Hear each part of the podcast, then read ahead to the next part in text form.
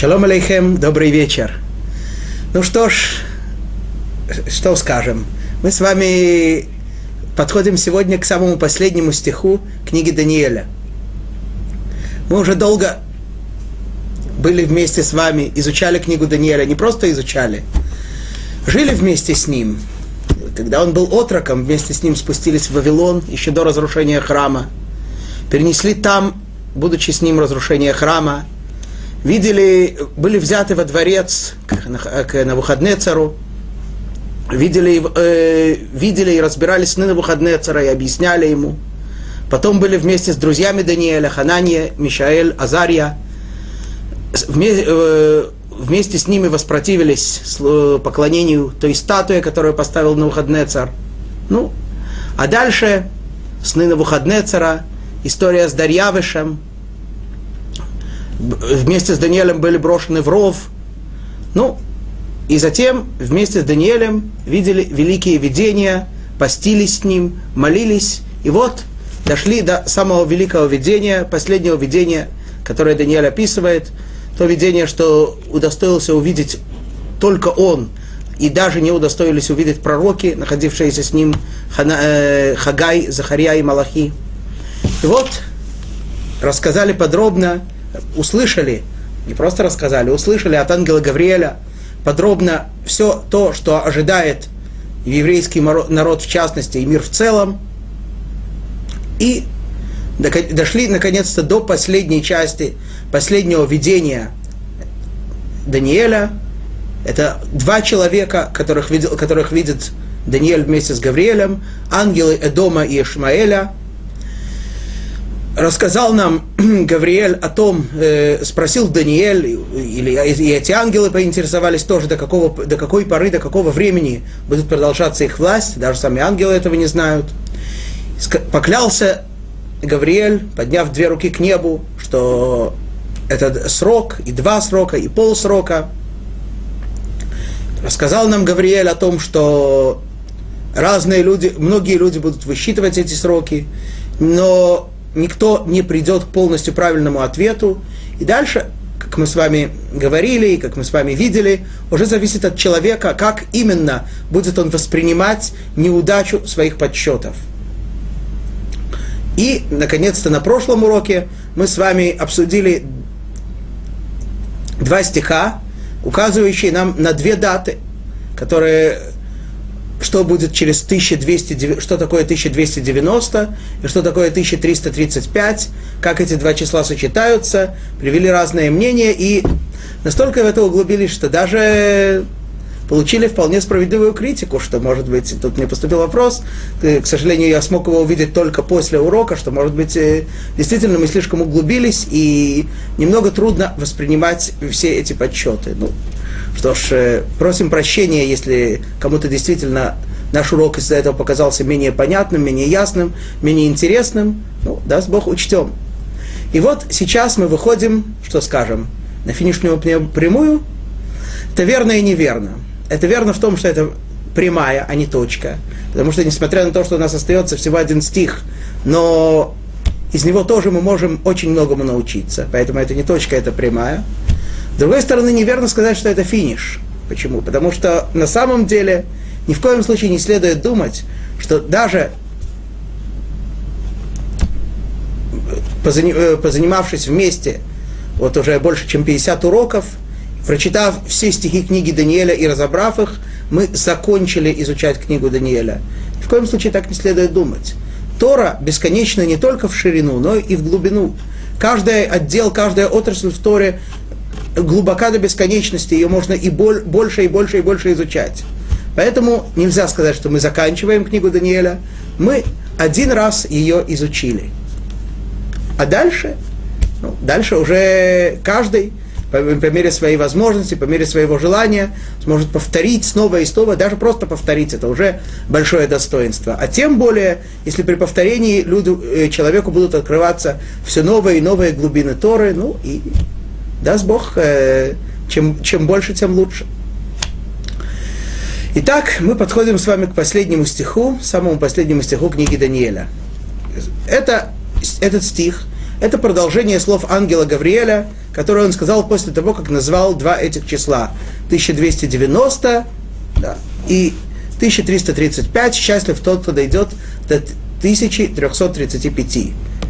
Итак, последний стих, 12 глава, 13 стих. Веата лех лакец, ветануах, ветаамод легоралха, лекец гаямин. Переведем. Ты же иди к концу, и успокойся, и упокойся, простите, и встанешь по жребию своему в конце дней. Ну, вот говорит ангел Гавриэль Даниэлю, ты иди к концу. Ну, просто что значит? Э, ты, наступит время, ты умрешь. Не имеется в виду, что, Дани, что Гавриэль говорит Даниэлю, вот э, сейчас настало твое время умирать. Нет, просто он говорит, ты продолжай свой путь к, кончине в этом мире и упокоишься. Да? Дословно слово тануах значит просто отдохнешь и восстанешь по жребию своему в конце дней. О чем здесь идет речь, что тут происходит? Ну, давайте разбирать постепенно этот стих. Итак, «Веата лех лакец» – «И ты иди к концу». Ну, скажем так, немного странное повеление. Что значит «иди к концу»? Что, что от Даниэля требуется? Даниэлю дается особый приказ «иди к концу». Ну, вроде бы каждый человек идет к концу, да? Причем э, все время его жизни человек рождается, проживает какое-то количество лет, и человек покидает этот мир. Так э, чем Даниэль от всех отличен? Но если задумаемся, то увидим, что именно в этом и секрет. Как происходит? Человек рождается, пребывает в мире какое-то количество лет, да, десятков лет, и нельзя сказать, что он уходит, э, его уносят, правильно? но не сам уходит. Ну, если, конечно, человек э, не курит, не пьет, занимается спортом, ведет здоровый образ жизни, то вроде бы количество лет продолжается дольше, вроде бы он испытывает меньше страданий. Однако это тоже не во власти человека, по большому счету. Конечно, у человека есть какие-то гра- границы, что-то он может повлиять, но очень ограничено. То есть получается, что вся жизнь человека – и рождение, и смерть не от него зависит, не по его воле. Правильно? И не одни мы так считаем, не только мы так думаем. Так нам говорят, там к нам сообщают мудрецы. Мишна в трактате «А вот», трактат, который по учению отцов переводится на русский язык, трактат, который занимается вопросами этики, вопросами того, как человек должен сделать себя человеком – говорит нам такую вещь, это трактат, а вот 4 глава, 22 Мишна. Против своей воли ты создан, против своей воли ты родился, и против своей воли умрешь, и, как ни странно, если против своей воли родился, против своей воли умираешь, и против своей воли ты отчитаешься перед Творцом. Ну, конечно, посередине есть дела, которые очень ограниченном смысле в руках человека, но рождение и смерть не в руках человека. Это решают за него. Тем не менее, отчитаться все-таки следует, будет необходимо. Ну, а что тогда Даниэлю говорится? Почему говорится Даниэлю «иди к концу», если это против воли человека? Что значит «иди к концу»? Давайте задумаемся – как люди смотрят на понятие смерти? Что это такое смерть? Как на, как на это смотрят? Есть э, в современном мире два подхода. Есть люди, которые страшно боятся смерти. Со смертью, почему? Потому что по, э, по ощущениям этих людей со смертью заканчивается все. Все. Для человека заканчивается все, вся жизнь, весь мир, все заканчивается – ну так э, пока, пока человек живет, то у него что-то есть, он существует. Все. Когда он умирает, у него, э, его нет и ничего нет. Так чувствуют эти люди. Ну и поэтому эти люди всеми силами бегут, конечно же, не к концу, а от конца. словно человек, который бежит вверх по едущему вниз эскалатору. Эскалатор едет вниз, человек бежит в него вверх, пытается, пытается, пытается, пока хватает сил. Вот. И всеми силами старается человек оттянуть, отложить. Почему? Потому что у черты, к которой человек подходит, все за миг рвется. Есть такой подход. Есть подход другой, скажем так, рационалистический. Кратко это можно выразить русской пословицей «двум смертям не бывать, а одной не миновать». Все равно же когда-то умирать, да. И поэтому что такое человек? Ну, как электроприбор. Его включили, его используют. Какое-то время он работает, работает, работает. Пока не заканчивается или батарейка не садится, или что-то перегорает, и все, и прибор э, проработал, и все. Ну так чего, чего жалеть? И себя, и других, все. Проработал прибор, его выкинули. Ну и и более того, даже э, многие думают, о, хорошо, наконец-то я, или человек про себя так думает, или тем более про других, вот, облегчил жизнь себе и другим, оставил этот мир. Ну, так чего скорбеть, чего переживать, чего плакать. Вот такой подход. Ну, некоторые, не, не дай бог, э, видят даже в э, смерти решение проблем, избавление себя от страданий. Это огромный вопрос, который сегодня поднимается современной медициной, и вопрос, который касается очень, э, чу, чу, очень чувствительный, очень волнующий многих вопрос, имеют ли право лишать человека возможности существовать с помощью всяких приборов, которые поддерживают его жизнь. В каких случаях это можно, в каких случаях это нельзя.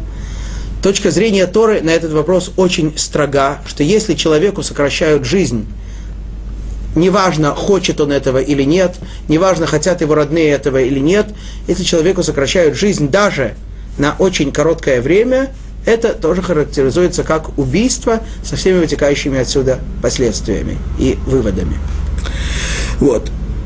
Ну, но это, это, это, но такое понятие вообще об э, таком гуманном умерщвлении, оно тоже проистекает из такого подхода, что отношение к человеку, как э, к электроприбору, который, переста... который отработал должное количество лет и сломался. Вот. Ну, не дай бог, конечно. Однако, и вот есть такие два подхода. Тем не менее, человек, конечно, в глубине души, если попытается задуматься, ощущает, что ни то, ни другое не может быть верным. Да? Если человек э, не совсем бесчувственный, то второй подход ему явно не, не, не применим для него. Да? Человек понимает, что нельзя так относиться, как э, к вещи, ни к себе и ни к другим. Да? Вот. Но даже и в первом человек ощущает, что-то тут не то не может быть, не мож, чтобы со смертью все заканчивалось. Как-то не... Человек ощущает в глубине души, что это что-то не так. Вот. Ну, что скажем? На самом деле, в каждом из этих подходов есть часть истины. Каждый из этих подходов э, как-то основывается на какой-то части истины, однако он ее исказил. Вот. Почему? Потому что в чем общий знаменатель двух этих подходов? В том, что, э, выражаясь языком современной рекламы, живем только один раз. Да? Человек чувствует, что он живет только один раз. Но тогда может, э, из этого может напрашиваться один из двух вышеуказанных выводов. Или же человек думает, что если живет только один раз, то нужно, то стоит максимально, максимально успеть и тогда, потому что потом уже, когда не успеешь, уже все. Ну и тогда, естественно, человек старается как можно больше продлить свою жизнь. Я не говорю, что это плохо, ни в коем случае, да, это хорошо. Э, человек, э, человек старается что-то еще успеть, что-то еще успеть, и панически боится, что когда он умрет, тогда все, все закончится. Так если пока я есть, я, я живу, я понимаю, так надо что-то успеть. Или же другой подход, что жизнь вообще не имеет ценности. Второй подход, о котором мы говорим. Или же, э, что, к сожалению, тоже часто встречается, подход, совмещающий обе эти точки зрения. В отношении себя первый, в отношении других второй. Но на самом деле, конечно же, это не так. Человек, думая, понимает, не может быть, не может быть, чтобы такой великий организм, такое величайшее творение, как человек, было создано только для того, чтобы существовать всего несколько десятков лет и все. Не может быть такое. Человек волей-неволей чувствует, что он создан для того, чтобы быть вечным. Это внутреннее ощущение человека, которое невозможно погасить.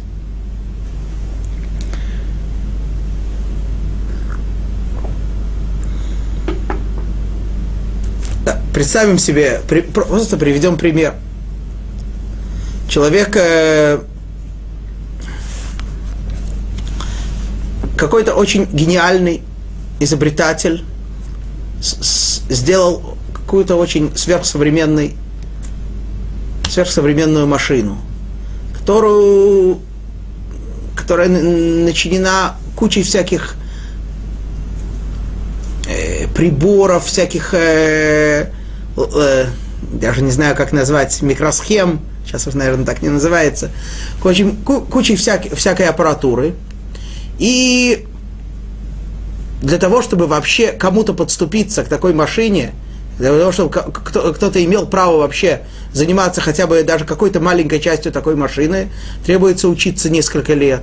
Для того, чтобы заниматься чуть более глубоко, в более глубоком смысле такой машиной, требуется опыт, несколько лет, десятки лет.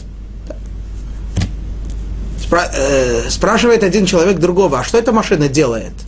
Она такая сложная, такая сверхсовременная, что она такая тонкая, такая э, чутко реагирующая на все, для чего она нужна? Что она делает?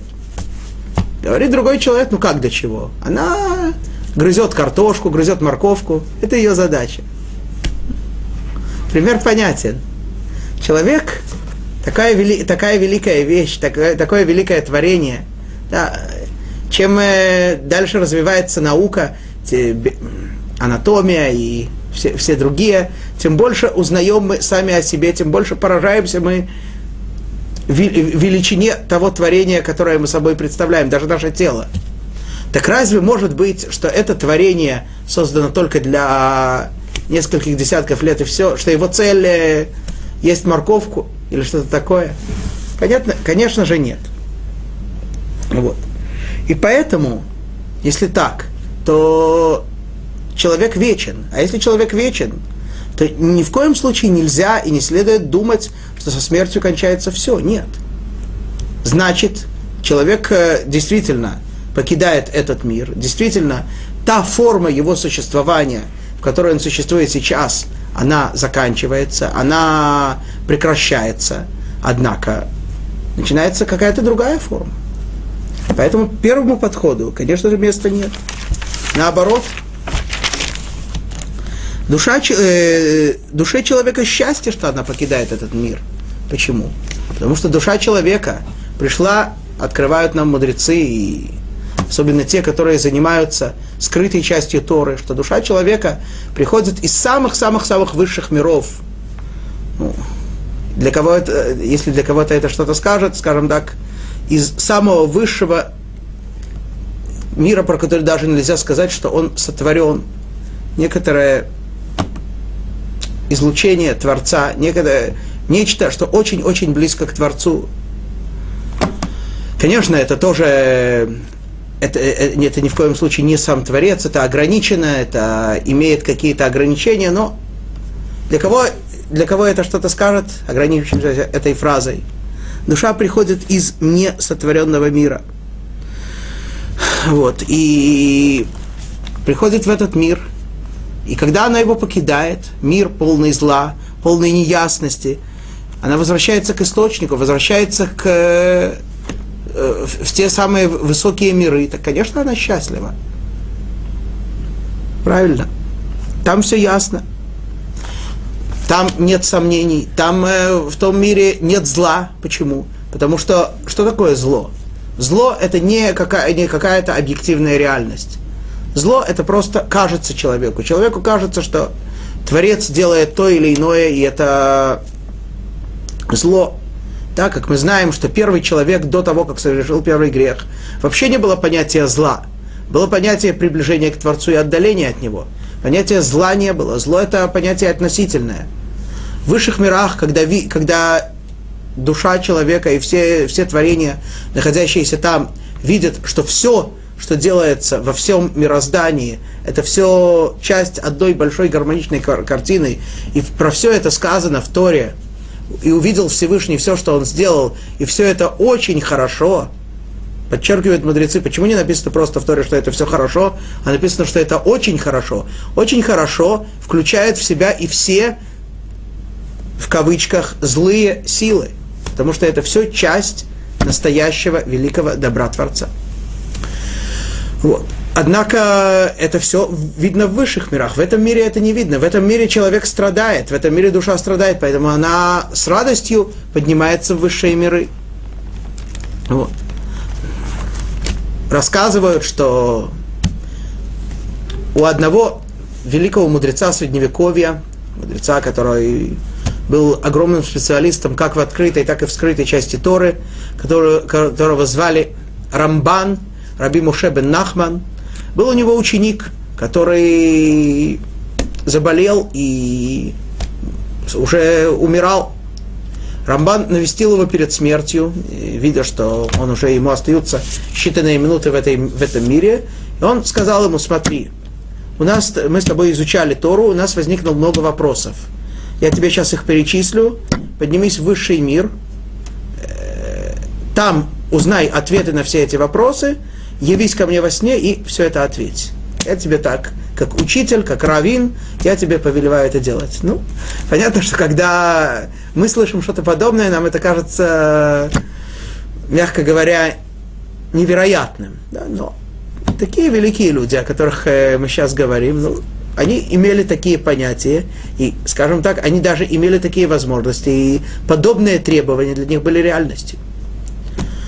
Ну, ученик этот умер, и довольно долгое время не появлялся. Когда он появился, э, Рамбан его спросил, «Э, почему же, я же тебя попросил, почему ты так задержался? Он сказал, «Э, учитель, ты знаешь, я пришел в тот мир, там не, не было вообще ни одного вопроса. Там все было так ясно, что я вообще даже забыл, что какие-то вопросы были. Там не, не было сомнений, там все ясно. Вот. Ну, там все наслаждения настоящие. Там понятно, что все, что происходит во всех мирах, и, конечно же, тоже в нашем, это все элементы великой гармоничной картины во славу Творца. Ну, это тем самым мы отвергли первый подход. Но если так, может быть, второй подход в чем-то прав. Конечно, мы говорим, что очень неестественно, очень бесчувственно так э, относиться к человеку как к вещи, которая просто использовалась и поломалась. Но, может, но даже если не так, но почему мы скорбим?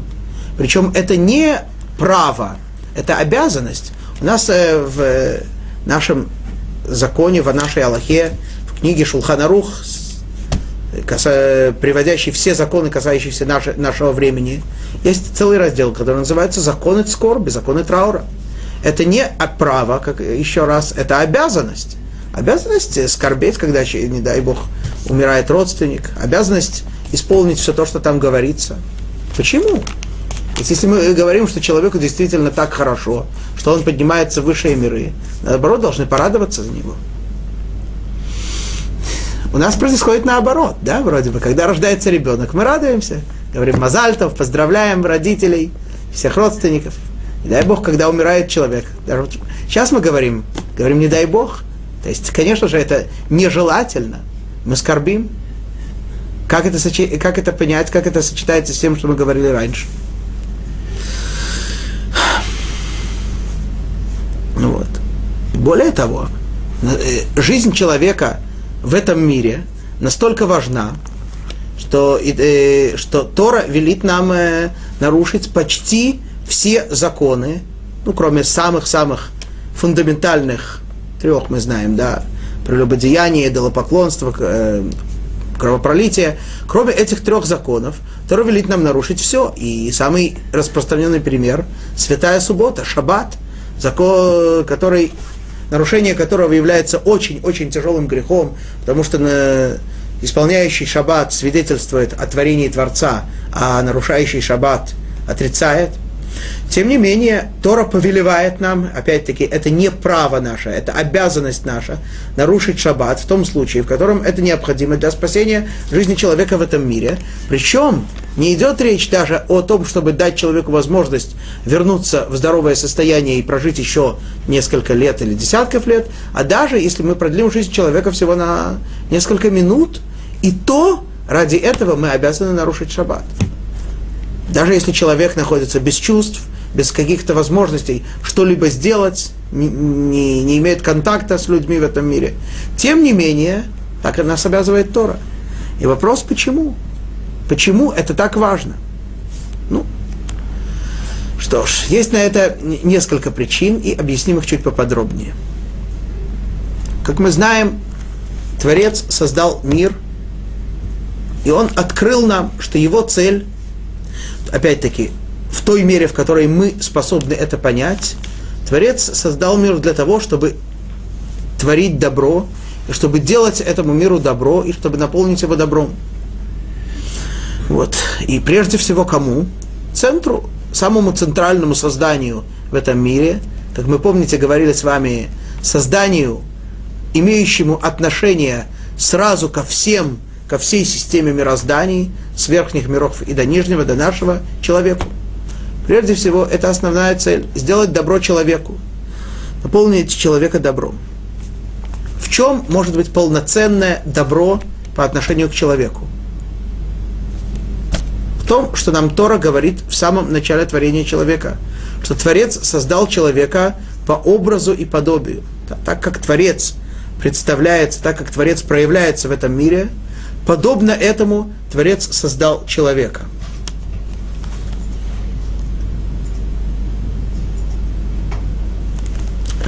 Вопрос появился, а для чего Творец сподвиг Даниэля на его книгу? Если для расшифровки, то где результат? А если нет, то зачем?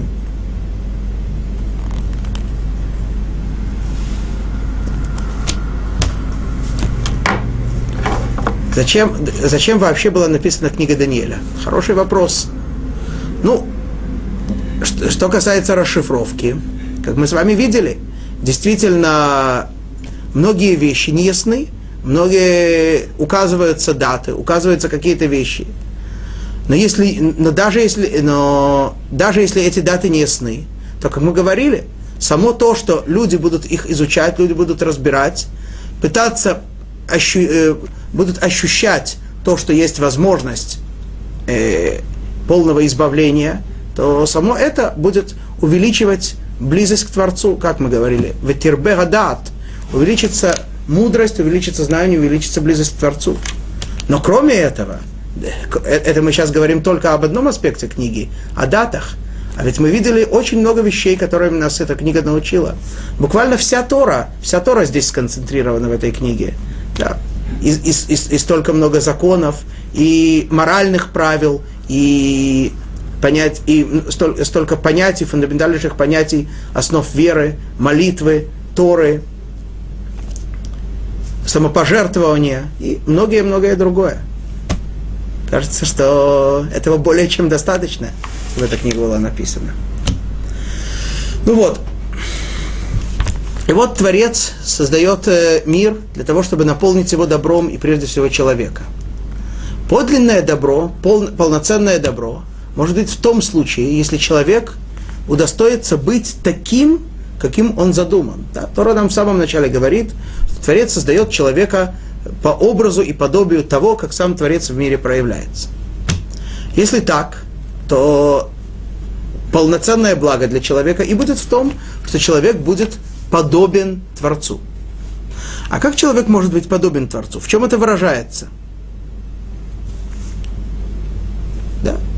Творец творит. Творец делает. Творец дает. Творец не получает. Творец дает. Творец э, дарит. Творец э, творит милость. Это все. Если человек будет просто пассивно наслаждаться э, милостью Творца, наслаждаться светом Творца, святостью Творца, это еще не будет полноценным добром для него. Человек должен, должен активно сам творить добро, сам уподобляться Творцу, сам делать добро. А в чем, в чем заключается действительно настоящее уподобление к Творцу? Когда человек может, э, имеет полную возможность сделать так или сделать не так. А полная возможность, понятно, не может быть в том мире, где все ясно.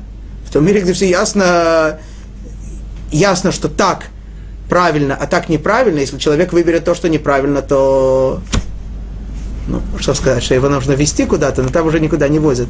Вот, так э, в, чем, в чем же тогда будет наслаждение настоящее? Это не будет полное наслаждение.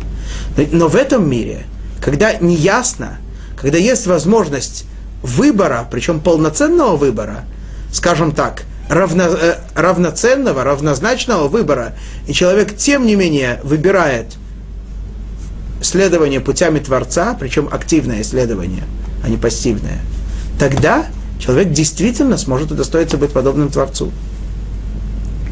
Вот. И тогда человек сможет заслужи, заслужить то наслаждение, которое он получит в будущем мире. Конечно, душа человека, находясь в высшем мире, еще до того, как человек рождается, правильно, она не хочет в этот мир спускаться. Почему не хочет? У нее есть на это достаточно причин. И основная Потому что, да, человек спускается в этот мир. Да, мы говорим, у человека есть возможность выбрать из равноценного выбора добро и зло, и э, из выбора добра и зла, между добром и злом выбрать добро. Правильно? Но если выбор настолько равноценен, то ведь э, и не ясно, не всегда ясно, не всегда легко выбрать добро, то, если, то можно ведь выбрать и зло. Мы сейчас, конечно, находясь в этом мире, мы не видим э, такого, э, чего-то такого особенно страшного, чего-то такого особенно пугающего в том-то, ну, хорошо, раз оступились, другой раз оступились, да, э, не страшно. Когда душа человека, находящаяся, которая находится в высшем мире, она знает, что такое грех. Настолько грех – вносит разрушение, вносит, э, наносит вреда всему мирозданию Творца. Ну так э, разве, душа, разве душа человека хочет спуститься в такой мир, где какое-то малейшее действие может привести к, тако, к таким бедам, таким несчастьям? Зачем? В том мире все ясно, в том мире нет возможности оступиться. Поэтому душа человека спускаться в этот мир, конечно, не хочет. Но, э, как мы говорим в, Мишна в трактате, а вот как говорит, против своей воли ты рожден. Это, на это человеку не дается свобода выбора. Берут душу и против ее воли спускают в этот мир, в то место, в то время, в ту семью, в то окружение, куда, которое избирается свыше помимо воли человека. Э, имеет ли, право сама, имеет ли право голоса сама душа человека до его рождения Куда именно ей спуститься, не знаю. Есть рассказы, которые э, говорят, что да, есть которые говорят, что нет. Не могу ничего сказать достоверного. Может быть, бывает и так, бывает и так. Вот. Ну, и так спускается человек в этот мир, одевается в тело, и говорят ему, давай, шагай, иди дальше. Однако, несмотря на то, что мир темный, мир неясный, в этом мире много свечей, как говорит нам царь Шломо, ибо кинер мицва ветора ор, ибо свеча – это заповедь, а Тора – это свет. Да. Творец не оставил мир полностью темным. Он дал нам возможность зажечь много свечей. Он дал нам возможность взять прожектор в руки, взять факел в руки, факел Торы, и с помощью него освещать себе путь. Вот. И тогда, идя во тьме и зажигая еще и еще и еще одну свечку, если мы говорим, что грех, даже самый маленький грех человека, наносит большой вред во всех мирах, то во много-много раз больше каждое, даже самое маленькое, самое кажущееся незначительным дело человека наполняет все миры, все миры благом, освещает все миры, еще больше совершенствует все миры. Да. Опять-таки говорит Мишна в трактате «А вот», «Да маля-маля мимха», что, что значит, как объясняет один из комментаторов, «Знай, что все, что наверху, это от тебя, результат твоих действий». Если это в плохом смысле, то тем более в хорошем. Вот. Ну, и тогда что получается? Что если человек покидает... Э, для чего мы это говорим? Потому что тогда получается, что если человек покидает этот мир досрочно, что значит досрочно? Досрочно до того, как он сделал все, что мог. Все те средства, которые ему даны были в этом мире, для того, чтобы он э, использовал их и достиг максимального, максимально заслуженного блага, максимального совершенства. Если человек, ну, скажем так, э, по своей воле, э, по злому умыслу, по не очень злому умыслу, по очень не злому умыслу. Если человек не все сделал, что он мог, а кто сделал все, что он мог? Единичные, отдельные люди во всей истории. Так вот, если человек сделал не все, что он мог, то получается, что э, это основная причина траура. И человек мог бы еще много успеть. Правильно? И мы скорбим, мы ощущаем, что очень жалко, Человек ушел безвременно, действительно безвременно. Ведь он еще не все сделал в этом мире. Для чего он сюда пришел? Для какой-то великой цели. Он не всю ее сделал. Жалко. Вот. Ну, а с другой стороны, именно если речь идет о человеке, который своими делами, своими поступками, своими, своим, своей работой над собой зажигает все больше и больше свечей – освещает путь и себе, и другим, и вообще, а в идеале вообще всему миру, то тогда что происходит? Тогда с уходом такого человека становится темно. И мы скорбим, мы, мы печалимся не, не о нем, а о себе. Ему хорошо. Он, э, если настолько светел, настолько свят, настолько смог подняться, э, настолько, настолько смог всем осветить путь, то в соответствии с этим он и вознесется в высшие миры, и там он будет светить все больше и больше, все больше и больше, но, но все остальные остаются во тьме, и поэтому, конечно, это тоже большая причина для скорби. Вот. Ну, а если это, тем более, если, не дай Бог, это близкий родственник, то это собственная светлая часть, правильно? Поэтому тоже, конечно, скорбим. Но и еще одна причина, что то, что человек, мы говорим, что человек после смерти попадает в высшие миры, и там его душе становится хорошо. Это правильно, но это не это очень хотелось бы, чтобы это происходило со всеми. Но это далеко не всегда так. Человеку нужно пройти, как мы говорим, нужно отчитаться. И этот отчет бывает очень-очень нелегким.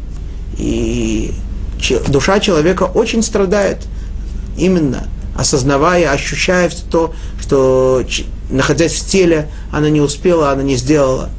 Там, э, да. Если человек в этом мире удостаивается ощущать, в чем его недостатки и в чем их исправлять, это очень хорошо. Если человек не удостаивается в этом, он удостаивается потом, и тогда это намного тяжелее, потому что тогда это намного сложнее исправить. Вот, ну и, конечно, и мы сочувствуем, так, сочувствуем человеку, сострадаем ему, и поэтому, в частности, поэтому есть очень важный аспект, что когда умирает человек, то за его душу изучают Тору, за его душу читают э, Тегилим, псалмы, читают особые молитвы, читают Кадиш, да, молитву об освящении имени Всевышнего, молитву, за которой за, соблюдением которой тщательно следили евреи во всех поколениях, даже евреи не такие уж и близкие к исполнению Торы в полной мере. Да, потому что этим самым мы человеку помогаем, мы ему, скажем так, добавляем зарплату. Вот. Но понятно, что все эти причины, конечно, достаточно причин для скорби. И не будем углубляться в эту тему, но, но скажем только в одним словом, что вот эти законы траура, упомянутые в Шулханарухе, они построены, в частности, на двух этих основах. То есть, с одной стороны, обязанность скорбеть. С одной стороны, ощущение потери, ощущение наступившей тьмы, забота и сострадание умер, умершему человеку, что, может быть, он в чем-то не удостоился. С другой стороны, есть ограничения. Не имеет права человек скорбеть слишком. Есть какие-то границы, которые человек должен соблюдать по времени, по форме скорби. Почему? Потому что после всего этого, после всех этих э, страданий, после всех этих э, исправлений, душа человека действительно исправляется и поднимается в высокие-высокие миры. И ей действительно хорошо. И мы ей сорадуемся. Поэтому мы, не, мы тоже должны ограничить свою скорбь. И теперь мы сможем понять то, что сказал ангел Гавриэль Даниэлю. Иди к концу. Что значит иди к концу? Не беги от него, не пытайся бежать от него, с одной стороны. С другой стороны, не давай себя нести, не, дав, не плыви по течению. Иди, активно иди к концу. Продуманно, спокойно. Не бойся того, что конец наступит. Скажем так, э, слово «кец» на иврите – это даже неправильный перевод, неточный перевод «конец». Конец на иврите – это «сов». «Кец» – это черта, временная черта, отделяющая этот мир от вечного. «Иди к этой черте», – говорит Гавриэль Даниэлю. Да? Не бойся того, что э, ты дойдешь до этой черты. Иди к ней. Бойся того, что ты дойдешь до нее не готовым. Ты еще не успеешь э, подготовиться, сделать все, что от тебя требуется. Да? Ну, в частности, это, не, это опять-таки не, не значит то, что мы говорим, что человек должен не обращать внимания на свой физический образ жизни, а заниматься только, только то, что мы представляем себе как духовный образ жизни. Нет. Тора требует от нас также за, за, вести здоровый образ жизни как духовно, так и физически. Но, но опять-таки, почему? Для чего? Не, не для того, чтобы убежать от конца, не потому, что человек боится конца, боится этой черты, не потому, что, для того, чтобы убежать от нее, а для того, чтобы продлить возможность еще больше и больше подготовиться к тому моменту, когда человек до этой черты дойдет. Вот. И, ну, поэтому и, и это человека требуется, это требуется от Даниэля. Это, это Гавриэль говорит Даниэлю, а вместе с ним и всем нам. Не надо сходить с ума, не требуется от человека каких-то таких э, из ряда вон выходящих вещей. Человек должен жить нормально, нормально, спокойно, подготавливаться, следовать, исполнять волю Творца и постепенно, совершенствуя себя, готовиться к тому моменту, когда в момент, когда придется человеку дойти до черты и отчитаться перед Творцом, он действительно сможет это сделать достойно. Это объяснение слов «иди к концу». И теперь, в соответствии с этим, мы сможем понять мидраж, который приводят мудрецы в связи с этим стихом. Говорит мидраж так, что когда вошли враги в Иерушалаим, то они связали евреям правые руки за спиной, ну, чтобы те не могли, видимо, сопротивляться, воевать против них. Сказал Творец, у меня есть правило, я страдаю, когда еврейский народ страдает, я страдаю вместе с ним. Поэтому, как написано в э, книге Иха, да, то, что переводится часто по-русски как «Плач Армияу», что «Гейши вахор емино мипней оев». Всевышний убрал свою правую руку, знаем, что речь идет о образном выражении, Всевышний убрал свою правую руку из-за врага. Конце он открыл ее Даниэлю, он показал ее Даниэлю. Что это значит? Говорит нам Мидраш, что этот последний стих – это диалог между Творцом, то есть э, тем слова, его словами Творца, которые он доносит Даниэлю через ангела Гавриэля и Даниэлем. Говорит ему Всевышний «Веата лех лакец» – «Ты иди к черте».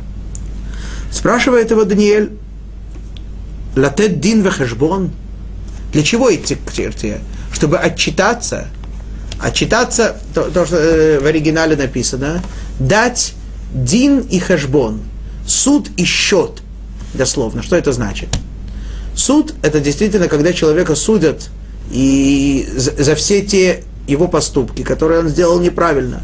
Хешбон – это когда ему подсчитывают, что вместо всего того, что он сделал неправильно, как, что бы он мог сделать. Упущенные возможности. Вот Даниэль спрашивает, что, что от меня требуется? От меня требуется идти к концу для того, чтобы отчитаться за все то, что я делал сейчас уже 80 лет э, неправильно, и, соответственно, с этим э, нужно исправлять, э, начать сейчас э, в спешном порядке все исправлять, потому что не знаю, сколько я проживу. Говорит ему Всевышний нет. В Этануах отдохни. Не это требуется. Э, ты не такой человек, ты до сих пор всю жизнь шел правильно, всю жизнь следовал путям Всевышнего. И как мы теперь снова в конце наших уроков вспоминаем их начало, эпиграф книги Даниэля, приводимый с мудрецами, Тахат ашер ло авадата это шем алокеха басимха из-за того, что ты не служил Всевышнему в радости. Да? Мы говорим, что Даниэль и его друзья всей своей жизнью, во всей этой книге, они исправляют этот недостаток еврейского народа, и они служат Всевышнему в радости во всем. Вот. И теперь да, когда Даниэль служил Всевышнему в радости, говорит ему Всевышний, ты спокойно продолжай так же, еще больше подготовься, дойди до черты, и там уже можешь отдыхать. У тебя нет суда, у тебя нет счета, спокойно можешь отдохнуть. Да? Для тебя это отдых. Спрашивает Даниэль, навечно отдыхать? Да, ты мне говоришь, отдохни. Все, значит, я буду, я буду так отдыхать навечно. Что это значит? То есть, э, все уже, я дойду до черты. Больше возможности роста у меня не будет.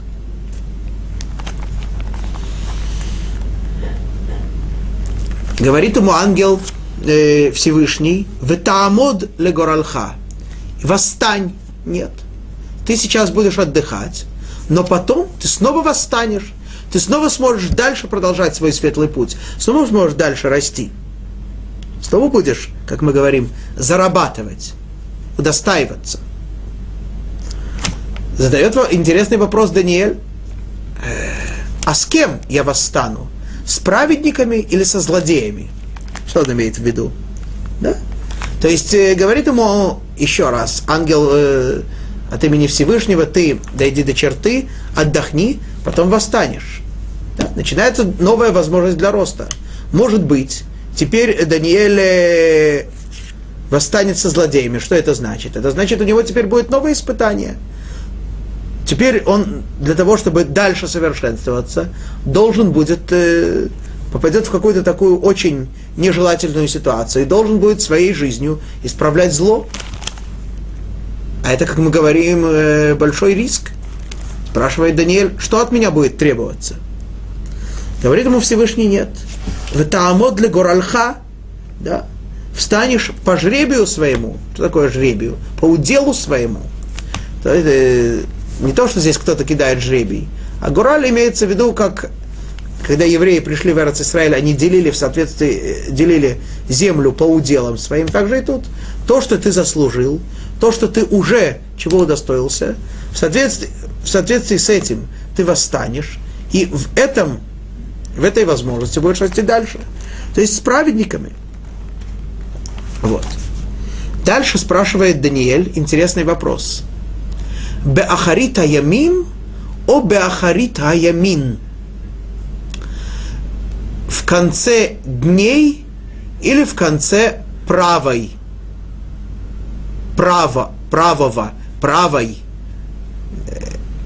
Трудно даже дословно перевести. Чего-то правого – что имеется в виду? Мы, да, мы сразу видим, что, в, что самые последние два слова нашего стиха «Ветаамод для горалха лекец ямин» да, в конце, переводится здесь в конце дней. Но если бы это было слово «дни», в, в обычном понимании этого слова, да, то было бы «лекеца ямим» с буквой «мем» на конце, с грамматикой иврита. А здесь написано «лекеца ямин» с буквой «нун» вместо «мем». Есть комментаторы, которые действительно объясняют, что есть еще несколько таких э, стихов, таких слов в Торе, когда во множественном числе буква, последняя буква «мем» заменяется буквой «нун». В арамейском языке такая форма является распространенной, но даже в иврите иногда такая форма встречается. Однако этот мидраж говорит, что это тоже был вопрос Даниэля. В конце дней или в конце правого? Что имеется в виду? Да. Ты говоришь, что я восстану, я удостоюсь своего удела. Когда это будет? Это будет только в самый-самый-самый последний момент, когда закончатся дни, когда я получу свой удел по мере суда, или же еще до этого, еще до этого, до того, как закончатся э, дни, и когда наступит подведение итогов по мере суда, пробудется мера твоего милосердия. Ведь мы знаем, что Емин, правая, э, то, что говорится, правая рука Творца, это качество его милосердия. Может быть, еще до того, как закончатся дни, пробудется качество твоего милосердия, и тогда я удостоюсь вот этого великого счастливого удела. И, тогда, и мир, в частности, удостоится досрочного избавления. Отвечает ему Всевышний э, через Гавриэля «Лекец Хаямин». Не идет речь о черте, о конце. Да, Даниэль спрашивает, в конце дней Беахарит, в конце дней, в конце Ямин правого. Говорит ему Всевышний нет. Имеется в виду черта, черта Ямин. Что это за черта? что это за, за правая такая, да, та, та, э, та моя правая рука, которая была обращена, которая была связана за спиной, говорит Всевышний, я положил черту и своих детей избавил, и избавил свою правую руку. Что это значит? Опять-таки, это говорит о том, что, несмотря на то, что когда был разрушен храм, когда враги вошли в Иерушалаем, Тогда качество милосердия Всевышнего скрылось, спряталось, как человек правит, прав, прячет руку за спиной, так спрятал Всевышний это качество милосердия, а теперь оно полностью проявится, я положил ей черту, то, есть еще до того, как закончится время, еще до того, как закончатся дни, наступит та черта, когда обязано проявиться мое качество милосердия, и тогда ты удостоишься в полной мере своего удела. Ну, это и говорит Мидраш. И мы видим, что здесь э, в этом стихе упоминаются две черты. Одна – это смерть, да? как мы говорили с вами, черта, когда человек заканчивает свою жизнь в этом мире, и в, это, э, в том, что он покидает этот мир, все-таки качество милосердия Творца сокрыто, правильно? Это больше это больше черта, это больше завершение с точки зрения суда, Медат один, и Кецаямин, и черта, когда, когда заканчивается мера суда, когда проявляется качество милосердия Творца. Об этом и говорит этот мидраж, это и пожелал Всевышний Даниэлю. Ты покинешь это, ты иди к черте, дойдешь до нее, будешь отдыхать, Потом восстанешь, сможешь дальше продолжать, приближаться к Творцу вместе с праведниками. И это произойдет еще до того, как закончится время. Это произойдет в тот момент, в, то, в момент той черты, когда, которую я положил, э, которую я постановил, что в момент этой черты должно проявиться качество милосердия. Ну, на этом мы с вами, в общем-то, закончили книгу Даниэля, закончили последний стих. Ну, что ж, жалко расставаться, жалко заканчивать, но мы с вами уже сказали, что мы не заканчиваем книгу Даниэля, а мы просто один раз ее изучили, если можно сказать, прошли, прошли не в, том, не в школьном смысле, а прошли в том смысле, что прошли вместе с Даниэлем все этапы его жизни – Вопрос, который у нас возникает, э, что было потом с Даниэлем? Помните, когда мы расстались с Хананией, Мишаэлем и Азарией, мы тоже задали вопрос, что было с ними потом, что они делали потом.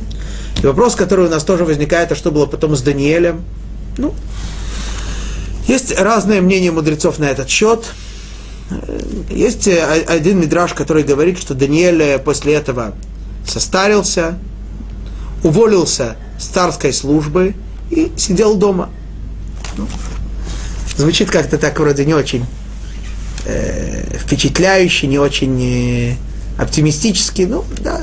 Это, в этот момент, как мы помним, о котором идет речь, Даниэлю было 80 лет, он э, еще служил у царя, а потом, когда пришел персидский царь Кореш, то Даниэль уже закончил свою службу и уволился.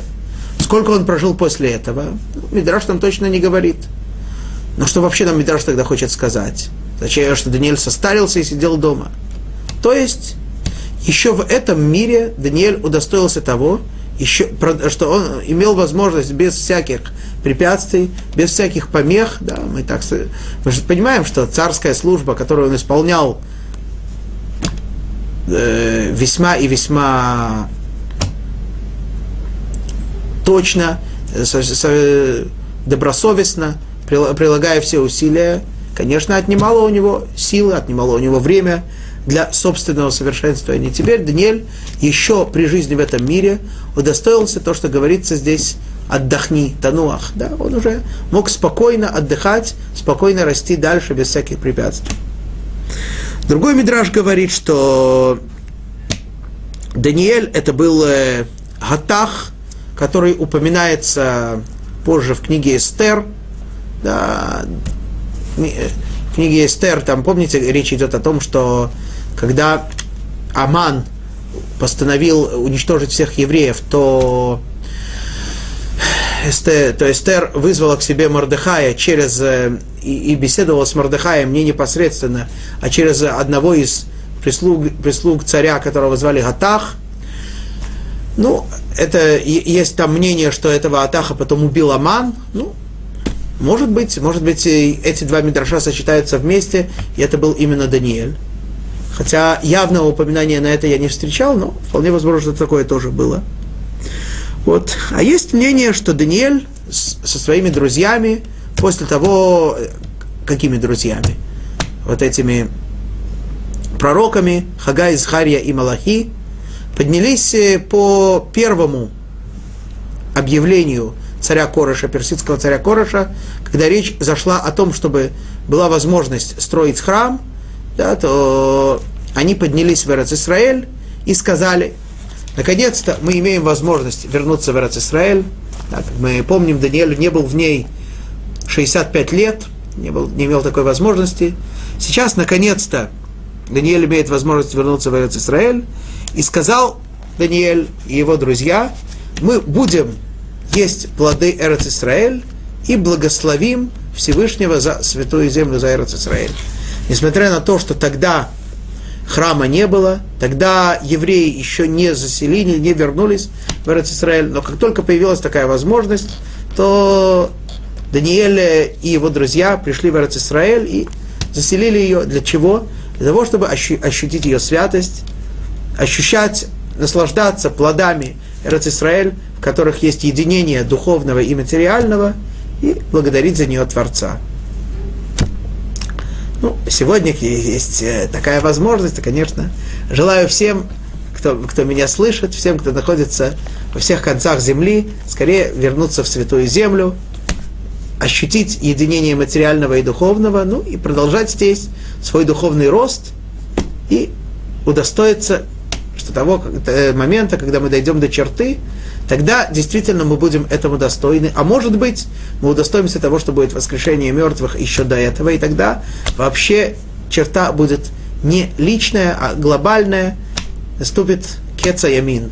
Наступит момент, когда Творец откроет свое милосердие, и все, все уже станет ясным, светлым и настоящим. Ну что ж, на этом мы с вами расстаемся. Очень благодарен всем тем, кто меня слушал. И до новых встреч, может быть, здесь, может быть, в других местах. И до новых встреч со всеми вами лично в нашей Святой Земле.